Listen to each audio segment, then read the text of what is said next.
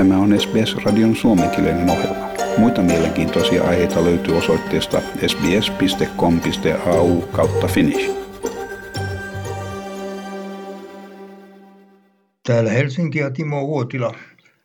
säät jatkuvat viileinä. Huhtikuu oli kuulemma koko Euroopassa harvinaisen kylmä – se johtui vallitsevista ilmavirtauksista, koska koko maailman mitassa huhtikuu oli tavallista lämpimämpi. Lähipäiviksi on kyllä luottu Suomessa muutosta. Se tarkoittaa, että pihapiirimme kirsikkapuut puhkeavat vielä tällä viikolla vaalean punaiseen loistoonsa. Se suurenmoinen juhlakausi kestää sitten valitettavasti vain muutaman päivän. Sitten vihreä väri ottaa luonnossa ylivallan. Vappua on vietetty melkoisen rauhallisesti, tosi koleassa säässä ja koronakaranteenissa. Jotkut protestoivat Helsingin keskustassa, mutta heidät heitettiin tyrmään. Tämä on jo toinen tällainen niin sanottu vappu. Pikkulapset eivät enää tiedä, miten leppeä se normaali vappu oikein on. Vapun poliittisia puheita on pidetty niin kuin aina, mutta niitä ei ole pidetty ulkona suurille väkijoukoille, vaan netin kautta etänä. Sanoma oli kyllä yhtä väkevää ja korostunutta niin kuin aina. Ja sunnuntai 9. toukokuuta oli kaksinkertainen liputuspäivä. Siniristiliput ovat hulmunneet Suomen äitien ja Euroopan unionin kunniaksi. Tällä kertaa kumpikin juhla osui samalle päivälle. Niin, ja toukokuun yhdeksäs on myös meidän Timojen päivä. Äitien päivän kunniaksi palkittiin 29 kasvatustyössä ansioitunut äitiä Suomen valkoisen ruusun ensimmäisen luokan mitalilla kultaristein. Mannerheimin lastensuojeluliitto järjestää juhlat koronan vuoksi vasta marraskuussa, mutta äidit saivat tiedon tunnustuksestaan jo nyt. Ja EU kysyy ensimmäistä kertaa laajalti sinulta ja minulta, onko jotain, mitä EUn pitäisi tehdä. Kun EU kumartuu kansan puoleen, tilanne on lähtökohtaisesti vaivaantunut. Unioni toimii pääosin valtioiden tekemien sopimusten pohjalta. Isossa kuvassa läpinäkyvyyttä ei ole. Kompromissit kerrotaan julkisuuteen, kun niistä on sovittu. Poikkeus on Suomen eduskuntaakin avoimempi Euroopan parlamentti. Monet EUn päätöksenteon ja toiminnan muodot tuntuvat kadun tasolta katsottuina suorastaan kummallisilta. Kritiikki kohdistuu jo niin perustavanlaatuiseen asiaan kuin jäsenten valintaan. Täysjäsenten joukossa on monta demokratialtaan aivan keskentekoista valtiota. Mainittakoon vain Romania, Bulgaria, niin ja tietysti Unkari ja Puola. Joukossa on myös veroparatiisi Luxemburg ja maailmanpolitiikkaa. Pääministeri Sanna Marin oli EU-kokouksessa Portugalissa. Häneltä varmasti kysyttiin, miksi Suomen on niin vaikea hyväksyä EUn elvytyspakettia. Sehän vaatii kahden kolmasosan enemmistön eduskunnassa. EU-myönteinen puolue kokoomus näkee paketissa valuvirheitä joten se ensin päätti äänestää tyhjää. Suomihan on paketissa nettomaksaja parin kolmen miljardin euron verran. Kävi kuitenkin ilmi, että tyhjää äänestäminenkään ei varmistaisi paketin läpimenoa.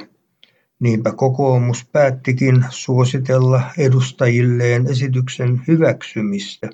On kuitenkin eräitä kokoomuksen ja myös keskustan edustajia, jotka aikovat äänestää EUn elvytystä vastaan, niin sitten ensi viikon äänestyksen lopputulos on yhä epävarma.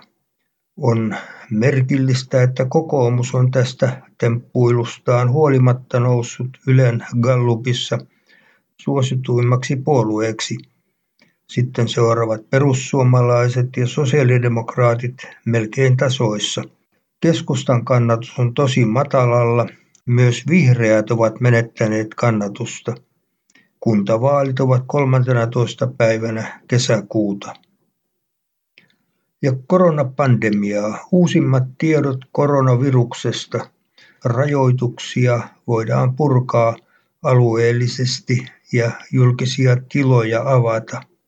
Rokotettujen osuus koko väestöstä on 35 prosenttia. Ja sisäpolitiikkaa. Ylen kuntavaalimittauksessa kokoomus kiilasi ykköseksi. Turpeesta riitely ei kohentanut vihreiden ja keskustan suosiota – Kokoomus otti puolueiden kannatusmittauksessa etumatkan muihin puolueisiin. Sen perässä tulevien sosiaalidemokraattien ja perussuomalaisten kannatus on lähes tasoissa. Eniten kannatustaan menettivät vihreät. Keskustan kannatus putosi 11,7 prosenttiin. Ja Ylen kannatusmittaus kertoo, että Helsingissä kokoomus pysyy suurimpana puolueena ja vihreät ovat kannoilla, mutta perussuomalaiset nostavat eniten suosiotaan. Ja seurasin eduskunnan kyselytunnin. Esillä oli hallituksen suunnitelma Suomessa elävien työssäkäyvien kielteisen päätöksen saaneiden turvapaikanhakijoiden hyväksyminen maahanmuuttajiksi – Paperittomina he joutuvat helposti kaikenlaisen hyväksikäytön uhreiksi. Monesti he tulevat maista, jotka eivät ota heitä edes vastaan.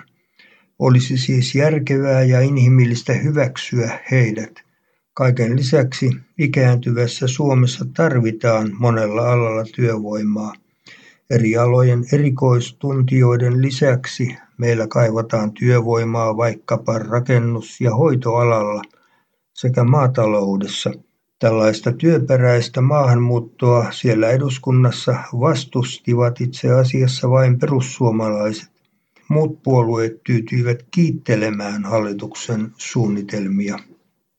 Hallitus ei ollut hajoamassa, koska keskustalla tuskin on enää koskaan mahdollisuutta saada maakuntauudistusta läpi. Sanna Marinin hallituksella oli hiljattain runsaan viikon mittainen kriisi, jolloin keskusta esitti kovia vaatimuksia jatkamiselleen vasemmistopuolueiden, vihreiden ja ruotsalaisen kansanpuolueen kanssa hallituksessa. Lopulta keskusta päätti jatkaa. Ja taloutta. Asiantuntijat arvioivat hallituksen kovaa liikenteen päästövähennystavoitetta näin: fossiilisten polttoaineiden kulutus pitäisi puolittaa. Asiantuntijat eivät usko, että liikenteen päästöt saadaan puolitettua helpoilla toimilla. Ja Ylen kysely kertoo, että AY-pomot ennustavat työtaistelujen täyteistä syksyä ja kevättä. Nyt ollaan ytimessä, mihin työntekijät ovat liittonsa perustaneet. Ammattiyhdistysjohtajat uskovat, että ensi keväänä ja syksynä nähdään viime vuosia enemmän lakkoja. AY-johtajat perustelevat näkemystään työnantajien irtisanomisella valtakunnallisista työehtosopimuksista. Iso osa työnantajista ei taas ymmärrä, miksi työtaistelumäärät kasvaisivat ja Suomen Pankki haluaa velkakaton. Se tarkoittaisi monelle asuntovelalliselle sitä, että laina jäisi saamatta. Pankkien mukaan velkakatto kiristäisi lainamarkkinaa etenkin kasvukeskuksissa. Ja uutisissa tuli tieto siitä, että lukuisat tehtaat ovat tehneet parempaa kurssia kuin oli odotettu. Pörssikurssit ovat yllättävän korkealla. Talousviisaat ovat ymmällään, kun heidän varsin negatiiviset ennusteensa ovat menneet pahasti pieleen. Osakkeiden omistajat ovat tyytyväisiä, mutta kurssien ennustajat ovat ymmällään. He eivät oikein uskalla luvata sitä tai tätä. Tämä on taas näyttö siitä, että pörssit ovat enemmän psykologiaa kuin mitään taloustiedettä. Ja pienille lentokentille lennetään taas, kun valtion tukemat reitit alkavat. Ensimmäinen lento laskeutui Kemi-Tornion kentälle maanantai-aamuna. Valtion tilaama ostoliikenne parantaa maakuntakenttien lentoyhteyksiä huomattavasti vuoden loppuun asti. Virolainen lentoyhtiö Nuaxair aloittaa Kemi-Tornion ja Helsingin väliset lennot. Myös reitit Joensuuhun, Jyväskylään, Kokkola, Pietarsaareen ja Kajaaniin turvataan. Ja lentoyhtiö Norwegian aloittaa kesällä uudelleen Suomen lennot. Ja saunabuumi ei kylmene. Nyt Jyväskylässä aloitetaan oman kaupunkisaunan rakentaminen vuosien jahkailun jälkeen. Osuuskauppa Keskimaa on tehnyt päätöksen rakentaa uuden sauna-ravintolan Jyväskylän sataman kärkeen. Myös Alva Raallon vene tulee esille satamaan. Ja Tampereen ratikka otti kyytiin ensimmäiset maksavat asiakkaat. Keväästä 2017 saakka rakennettu Tampereen ratikan ensimmäinen osuus on nyt valmis. Maanantaina alkava koeliikenne on koronan takia tiukasti rajattua. Varsinainen liikenne alkaa 9. päivänä elokuuta. Ja Ylen työmarkkinakysely kertoo, että työnantajat tyrmäävät ehdotuksen työntekijöiden oikeudesta nähdä kollegan palkkatiedot. Esitys voi johtua kyräilyyn. Ammattiyhdistysliike kannattaa ehdotusta, jotta tasa-arvo voisi toteutua työpaikoilla. Haluatko kuunnella muita samankaltaisia aiheita? Kuuntele Apple, Google tai Spotify podcasteja tai muuta suosimaasi podcast-lähdettä.